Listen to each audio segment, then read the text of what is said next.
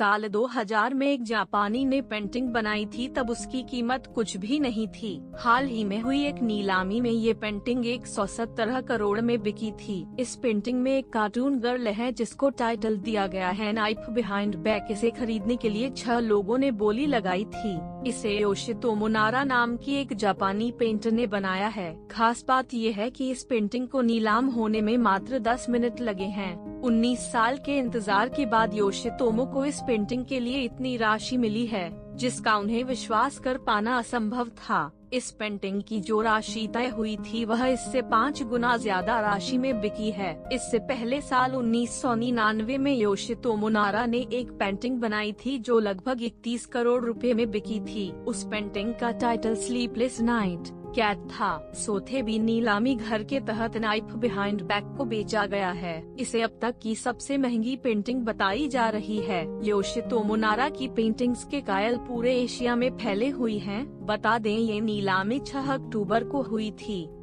ऐसे ही रोचक और रहस्यमय जानकारी के लिए हमें फॉलो करें।